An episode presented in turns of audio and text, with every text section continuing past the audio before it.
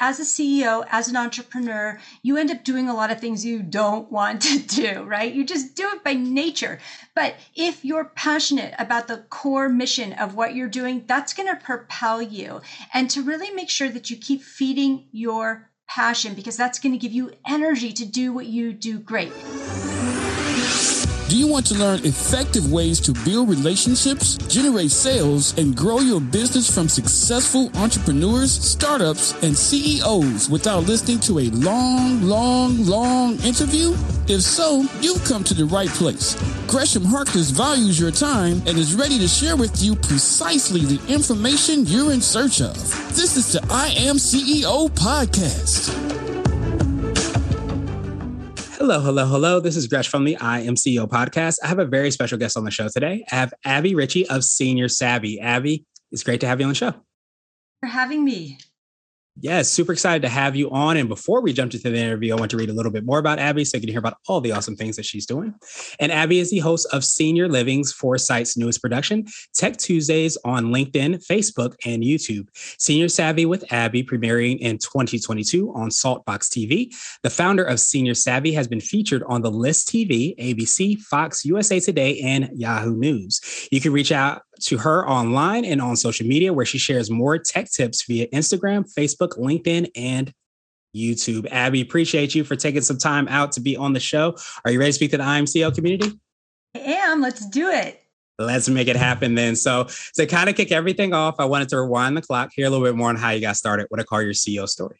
Great. Well, I started this company in 2018. It was after I was unemployed for about seven or eight months. And uh, that was a big surprise to me. My last company I was with for 15 years, and I was a partner. And uh, completely surprised in 2017 when I was let go. But I knew that I could only do something that I was truly passionate about. And so I searched and searched and I served. That was one thing I did. I served. And I have found over and over when I'm kind of lost, when I give, when I help someone, it helps get me oriented to where I need to be.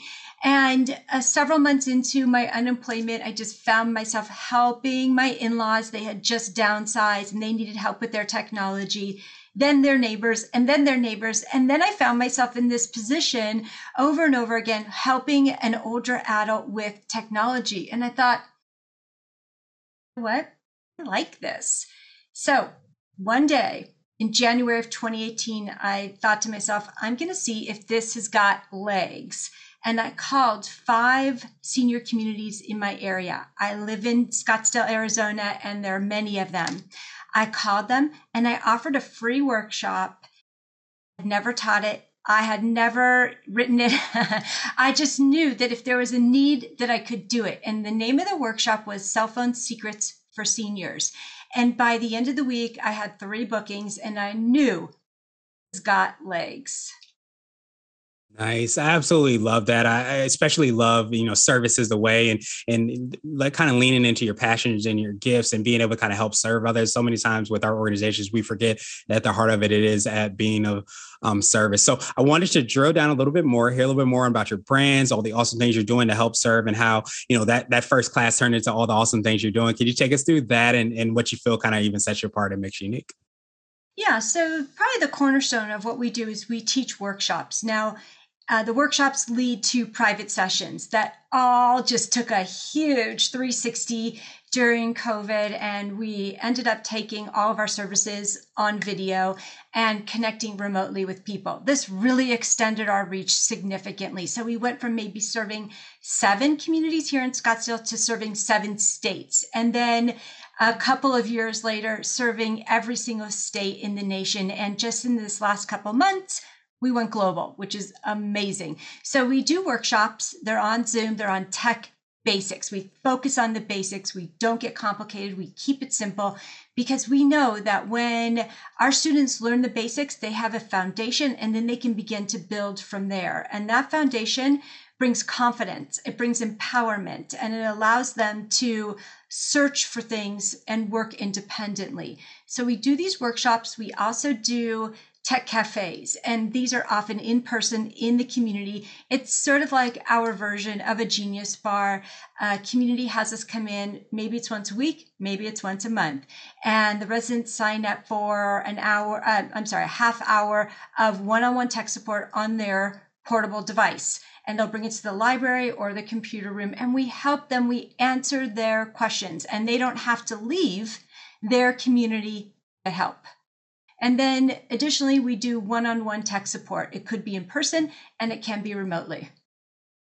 Nice. I absolutely love that because, uh, for lack of a better term, it sounds like you meet people where they are, whether you're talking about at the communities or, you know, virtually or doing these, you know, classes as well, too. People have the ability when it can be sometimes frustrating. And, and I imagine um, something you don't even want to do, but it's so necessarily important, I think, for everybody, especially for, you know, your target segment to be able to, to be empowered and, and have all those great benefits. Awesome, awesome, awesome. So I wanted to switch gears a little bit and I wanted to ask you for what I call a CEO hack. So this could be like an app, a book, or a habit that you have, but what's something that makes you more effective and efficient? Okay, I started doing this in August. I've got two kiddos. One's in seventh grade, one's in ninth grade. They go to different schools in different places, different times. I find myself in the car driving. And at first I was really annoyed. Oh, it's like an hour here, an hour there, driving around. But I revamped that and instead I listen. I listen to audiobooks and I've found that that has had such an amazing impact on my growth. I love that, and I think so many times there's. I always say there's. I'm a big believer in binaries. There's a there's a you know hot and cold. There's good and bad. Sometimes by changing our perspective, it allows an opportunity that maybe we wouldn't have had that existed. Yep, absolutely. Awesome. So, what would you consider to be what I like to call a CEO nugget? This is a little bit more of a word of wisdom or piece of advice. I like to say it might be something if you were to hop into a time machine, you would tell your younger business self. So, I would tell my younger business self to stick to your zone of passion.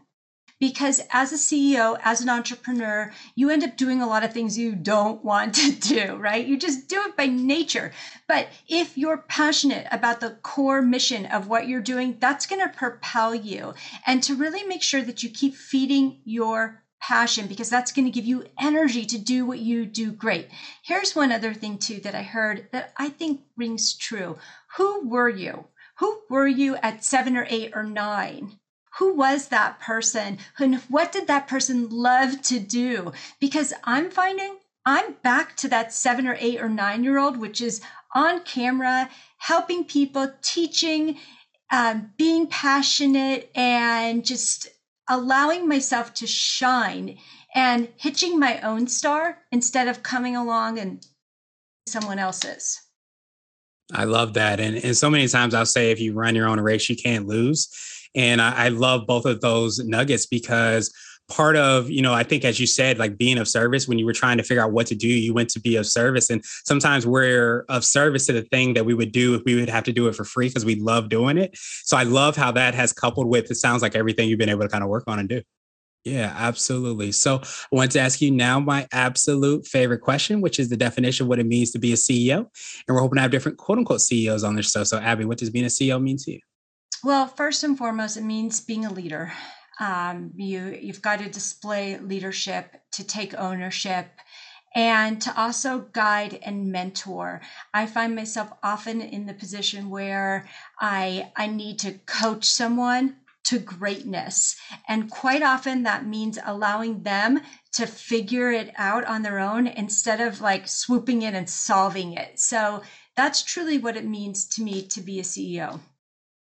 I love that phrase. And I'm just going to re-emphasize that coach somebody to greatness because I'm a big believer in like helping people uh, to be their own leaders, to, to figure out, to kind of even sometimes figure out more of themselves than they think that they, they didn't even know. And we see that as leaders. So I love that definition because it really taps into that and, and empowering others at the end of the day.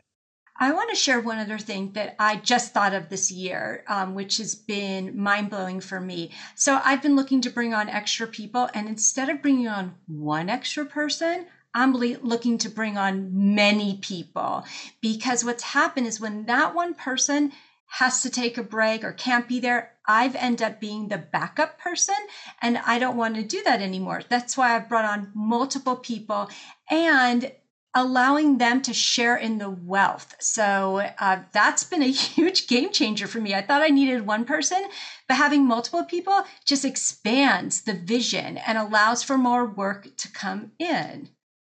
Yeah, absolutely. And I think that, like during this pandemic, especially too, sometimes we've craved that connection. So I mm-hmm. love that, you know, even, you know, that perspective and that that add-on that you provided because it, it kind of lets us, you know, be part of a team, work towards a mission and goal, especially when you have such a strong goal as you do. Yes, yes. Thank you. Absolutely. And if I may share anything else with you, I do Go want to let you know I do a lot of scary things all the time. And that's had uh, has had a really big impact in my ability to uh, persevere through more challenging times. So I do tend to take on the scary things first thing in the morning and just get them done. And I find that it really helps me um, manage my day better. Yeah, I think that's so huge. And I don't know if you feel the same way, but I almost feel like when you do kind of do the scary things, you lean more into, it's kind of like flexing a muscle. And once you start to work out that muscle, it helps you to tackle bigger and scarier and scarier things as that happens. I also think a lot in terms of what can I do in this little teeny time frame? Because sometimes with the kids, I'm out picking them up. I come back. I've got 20 minutes. What can I do with excellence in 20 minutes? Right? It doesn't seem like much time, and sometimes it's not. But if I can just get my mind around it, like I could just focus on this one thing really well for 20 minutes, boom, I got it done. Yeah. And I think what we were talked about before when you were mentioning with the kiddos and being able to kind of listen to audiobooks, we sometimes can say, I don't have enough time, but sometimes that short period of time allows you to really laser focus and get those things done quicker, more efficiently. And, and it starts to create, uh, I would say, um, it's it's the mother of invention when you don't have as much time. Um, the scarcity is the mother of invention, so you have that opportunity to really use scale from there and, and execute. Absolutely. Awesome, awesome, awesome. Well, Abby, truly appreciate all those additional nuggets and everything that you're doing. Of course, what I wanted to do now was pass you the mic just to see if there's anything additional that you can let our readers and listeners know. And of course, how best people can get a hold of you and find out about all the awesome things you and your team are working on. Thank you. You can always find me on my website, seniorsavvy.net. I'm very active on LinkedIn. So if you're on LinkedIn, you want to DM me, please do so. And please, you know, let me know how I can help you and your organization. Every Tuesday, I'm interviewing tech innovators on the Senior Living Foresight platform. And so if you're involved in senior living and tech, please reach out to me there as well. Absolutely. And to make it even easier, we'll have the links and information in the show notes. I think um, as you kind of talked about, you know, making sure that you're you're coaching someone to greatness extends to our team, but it also extends to the people that are around us. So I love that you have so many different ways, whether it be a client, customer, or somebody that's listening, you know, to all the awesome things that you're doing, you're coaching them to greatness. So thank you so much for sharing some of that coaching with us today. And I hope you have a phenomenal rest of the day. Thank you. You too. Thank you for listening to the I Am CEO podcast, powered by CB Nation and Blue 16 Media. Tune in next time and visit us at imceo.co. I Am CEO is not just a phrase, it's a community. Check out the latest and greatest apps, books, and habits to level up your business at ceohacks.co. This has been the I Am CEO podcast with Gresham Harkless Jr. Thank you for listening.